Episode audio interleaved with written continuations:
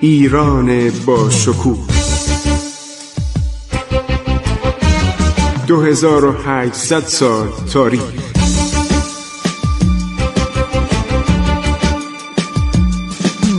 عبور از تاریخ.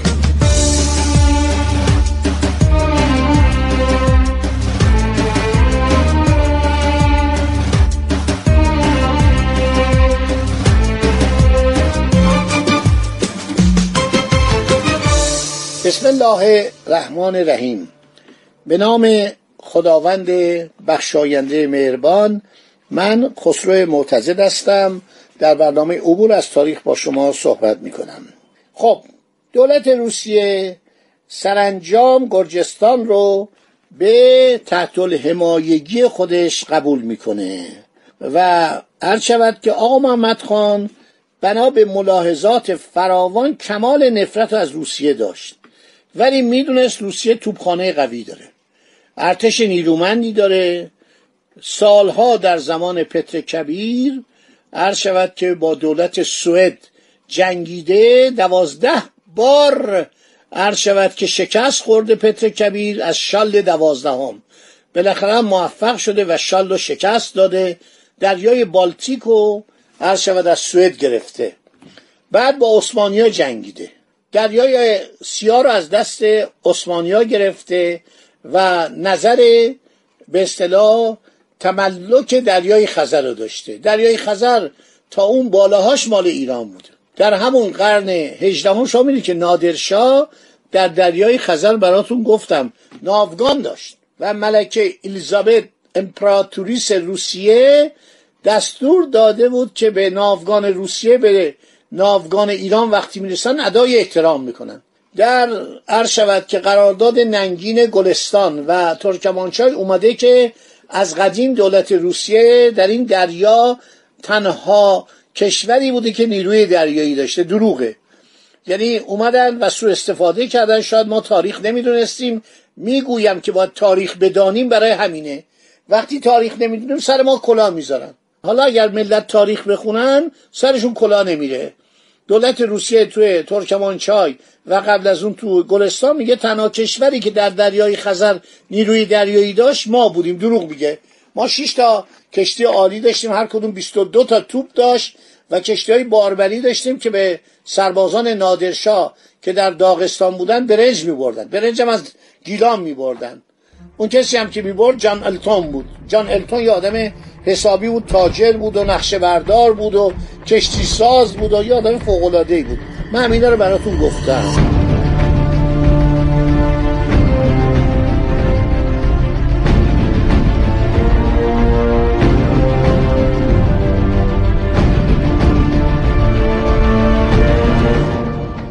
خب هر شود که در اواخر سال 1794 شاه ایران کتاب کیشمیشوف مشغول تهیه لوازم سفر جنگی گردید.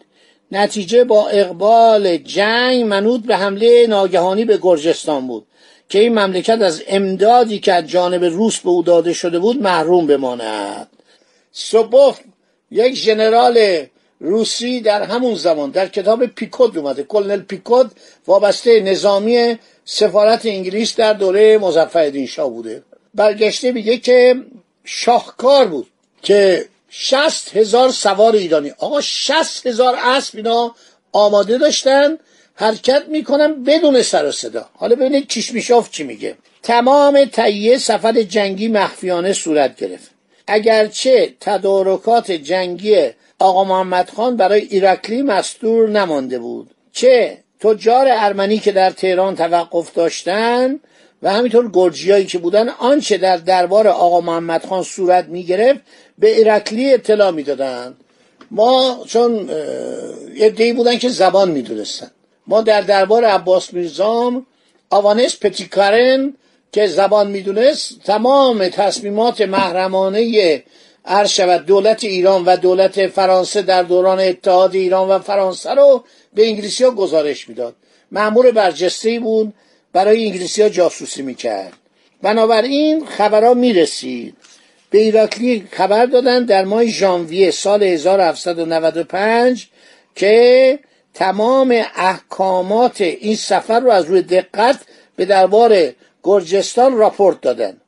هیچ کس گمان نمی‌کرد که دولت ایران به تفلیس حمله کند. هر خبری که در خصوص حرکت ایرانیا به آنها می‌رسید از روی استهزا و تمسخر میخواندند. حالا می‌گفتن یعنی واقعا می‌تونه حمله کنه به گرجستان. با وجود آنکه هر روز قاصدهای پی در پی به تفلیس می‌رسید. این اخبار را مجددا اطلاع می‌داد. هر شود چون با وجود وصول اخبار آقا محمد خان ظاهر نگردید لذا مردم تفلیس این واقعه را ضرب المثل قرار داده هر کسی کاری را طول می‌داد یا آنکه وقوع واقعی قدری به طول می انجامید به رسم مسخره می‌گفتن شاه گلدی. یعنی شاه داره میاد مسخره می‌کردن.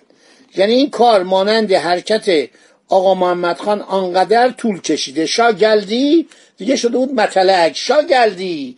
همونطور که شاه می‌خواد شاه ایران بیاد هر شود که شما هم دارین فلان کارو می‌خواین انجام بدید مسخره می‌کردن.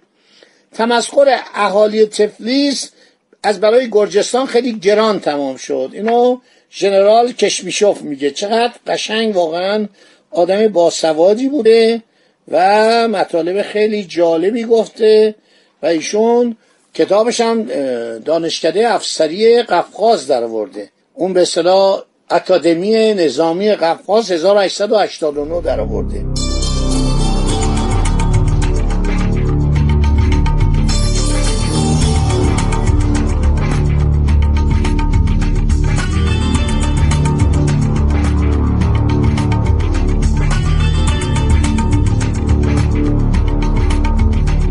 خب آقا محمد شاه از دو را می‌توانست داخل گرجستان شود. یکی از راه ایالت ایروان که از آب باران چا و از میان معابر عرض شود که در روی رودخانه خرام رودخانه خرام واقع شده بود به طرف تفلیس امتداد دارد. دیگر راهی بود که از آذربایجان بر روی معبر خودو پرین خودو پرین یعنی خدا آفرین پل خدا آفرین در عرسباران کنونی در رود عرس واقع شده. از آنجا دنبالش به روی دره قسمت جنوبی ایالت قرباغ که به طرف شوشی امتداد میابد و به دشت کورا. دشت کورا یعنی کوروش متصل می شود اما طرق مزبوره برای حرکت اساکر مناسب نبود زیرا که محمود خان والی ایالت عرض شود که اتحاد کاملی با آرکلیوس بست و تمام خواهشای او را بدون مسامحه مجری داشت. این محمود خان عرض شود فکر می کنم از کسانی بود که طرفدار اراکلیوس بود. اراکلی ایالت ایروان را تسخیر کرده بود. محمود خان والی آنجا فوقالعاده مطیع به امر او شده بود. کمال اتحاد را با دولت گرجستان داشت. این مثل که حاکم ایروان بوده. زیر بار نمی‌رفت طرفدار اراکلیوس بود. خب ایرانیا وقتی حرکت می‌کنن عرض شود که میگن ما بریم قلعه ایروانو که خیلی غیر قابل به اصطلاح تسخیر بود. چون قلعه خیلی محکمی ساخته بودن گویا عثمانی ها اینا رو ساخته بودن.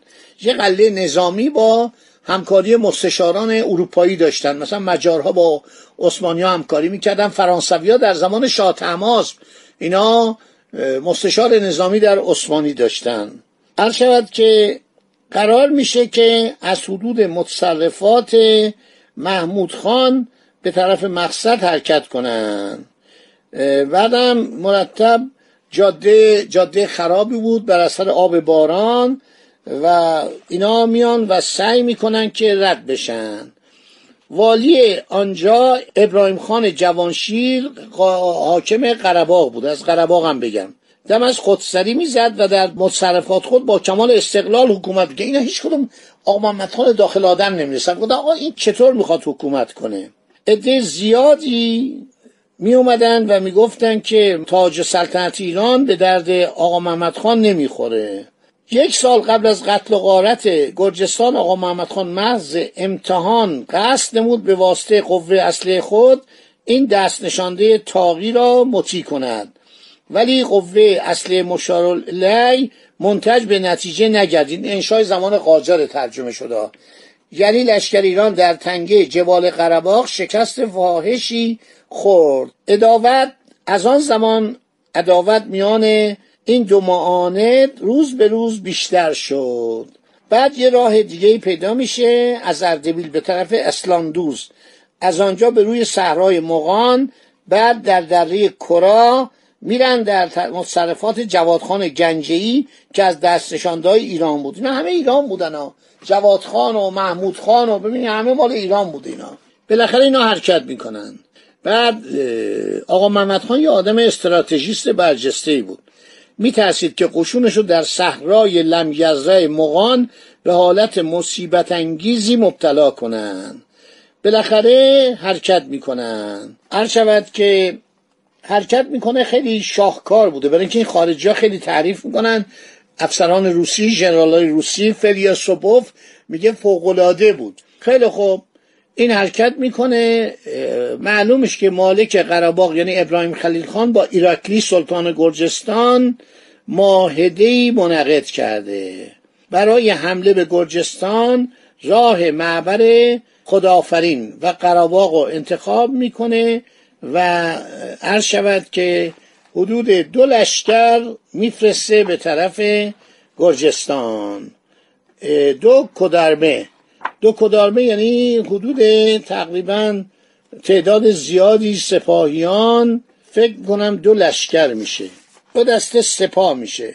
کردارمه یعنی یا کرو آرمه یعنی دسته نیروهای نظامی. اینا رو انتخاب می‌کنه 60 هزار سرباز داشته 1500 تن گرجی بودن. باقی مطلب بمونه برای برنامه بعدی که وقت من تمام شد. الان ساعت جلوی منه. خدا نگهدار میگم به شما و آرزوی خوشی برای شما خواهم کرد. خدا نگهدار.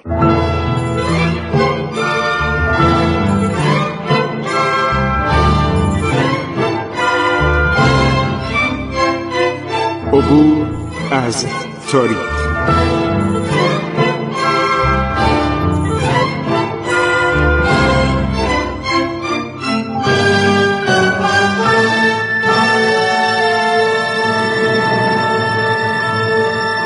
ایران با شکوه.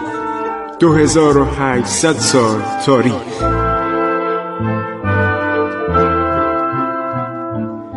سرگذشت ایران ما به روایت خسرو معتزد